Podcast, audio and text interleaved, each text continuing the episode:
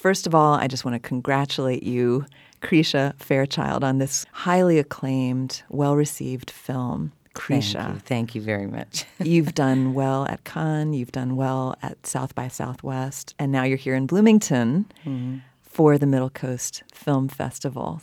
There is a Bloomington connection. Let's hit that first. A huge Bloomington connection, in fact, because, um, uh, all right, backing up, uh, for those of you who know anything about the story I play, uh, a member of a family who has been away for uh, X number of years fighting my own demons, trying to get straight. Uh, it's about addiction.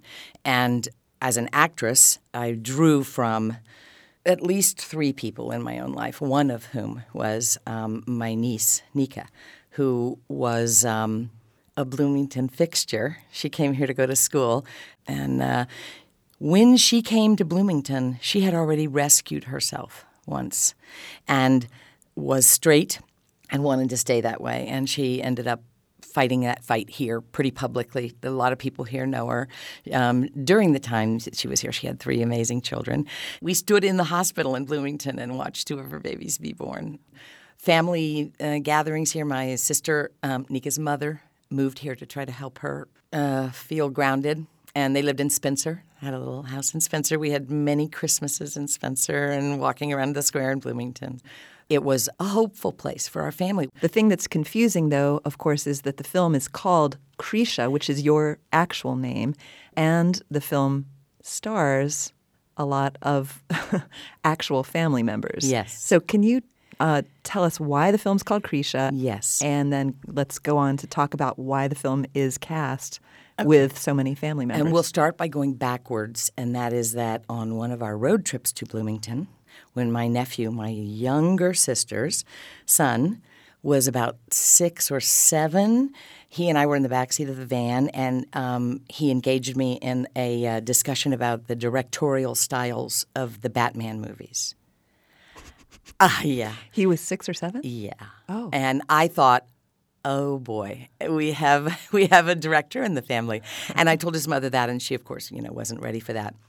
So that's the man who wrote, directed, edited, and acted in this film. He's my nephew. He started the project when he was 25. He's 27 now. That's Trey Shults Trey Edward Shults. Trey wanted to make this story about the alcoholism that runs through our family. His father is also an alcoholic and an addict who just died months before we shot the film. Mm. Trey hospiced him and helped him. Mm. He wanted to make it while my mother was alive. She is in the film. She is demential right now. And he didn't want to confuse her any more than she already was. So we called each other by our real names in the movie so that she would not be aware that what was going on around her. She is completely unaware that she's in a film.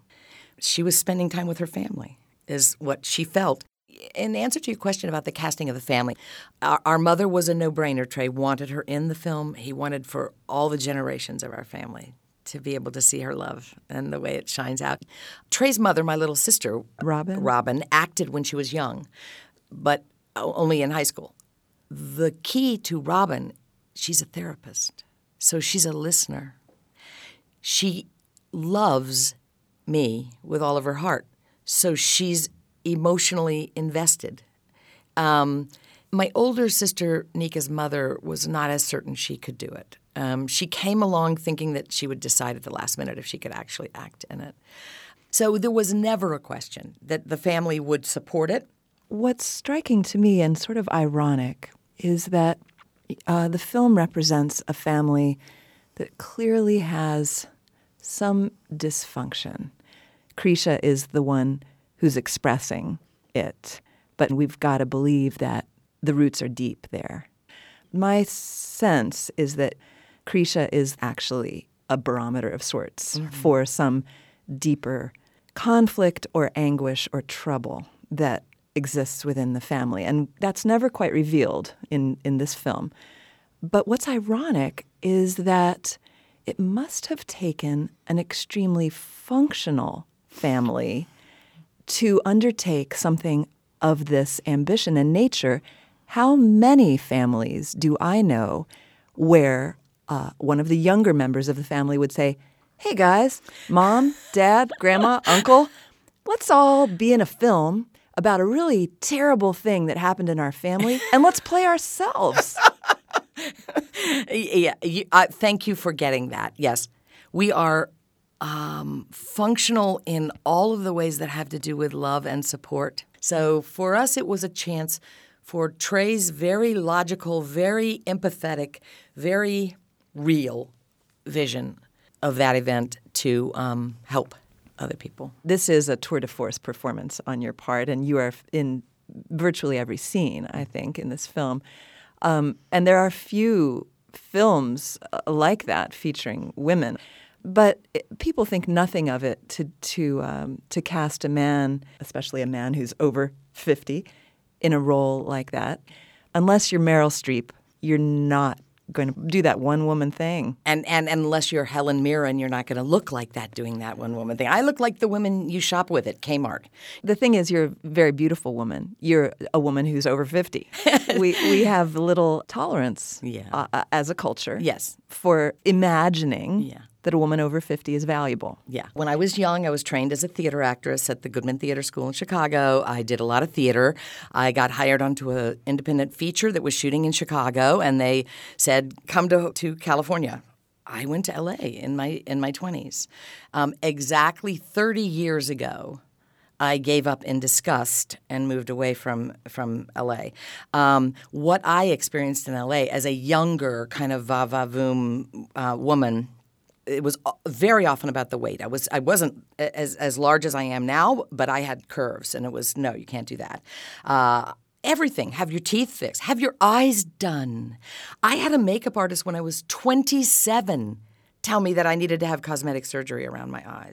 People started telling me when I was 30 to have a face lift because my eyes were a little hooded. And then, of course, there was the, you know, I mean, I, I had a couple of really serious casting couch brushes, and I was aghast. When I walked away from that, which of course I did every time because I, I have this set of morals that my parents instilled in me, go figure. I literally, as I walked through the gate of that studio onto the streets of LA, I just was like crying. I was like, so yeah, I, uh, I, I lost my sense of value to the creative process. And um, once I knew that I had lost that, I had to stop. So I moved away and got into voice acting and then did bit parts in films. And as I like to say, I had to wait 27 years for Trey to grow up and give me a role like this because no one is ever going to get a role like this unless they're a star or a name, except in the independent film world. There's a thing called uh, gender flipping. Some of the independent filmmakers are now going back in and reading some of those scripts clearing away the gender bias and saying, okay, this this person could be anyone. Now, who do I see? When I read this character, who do I see? Is it a trans male, a trans female? Is it, it, it you know, it could be anyone. And that is, I think, the hope that I hold out that independent filmmaking can really teach some lessons on. I believe there's got to be people who are going to be inspired by changes in the world. We have a female president. Where we, we have Bernie's revolution. I mean, I'm still such a such an old hippie optimist. I believe that those changes will reflect themselves in our media and in our arts. I do believe they will. Krisha, thank you so much for coming in and congratulations on this wonderful success. I'm so honored to have met you. Thank you. Thank you. And I, I, I guess what I would say about the success is that it's nice to be able to be so proud of something that, that has also succeeded. But I think it's like the best kind of double whammy.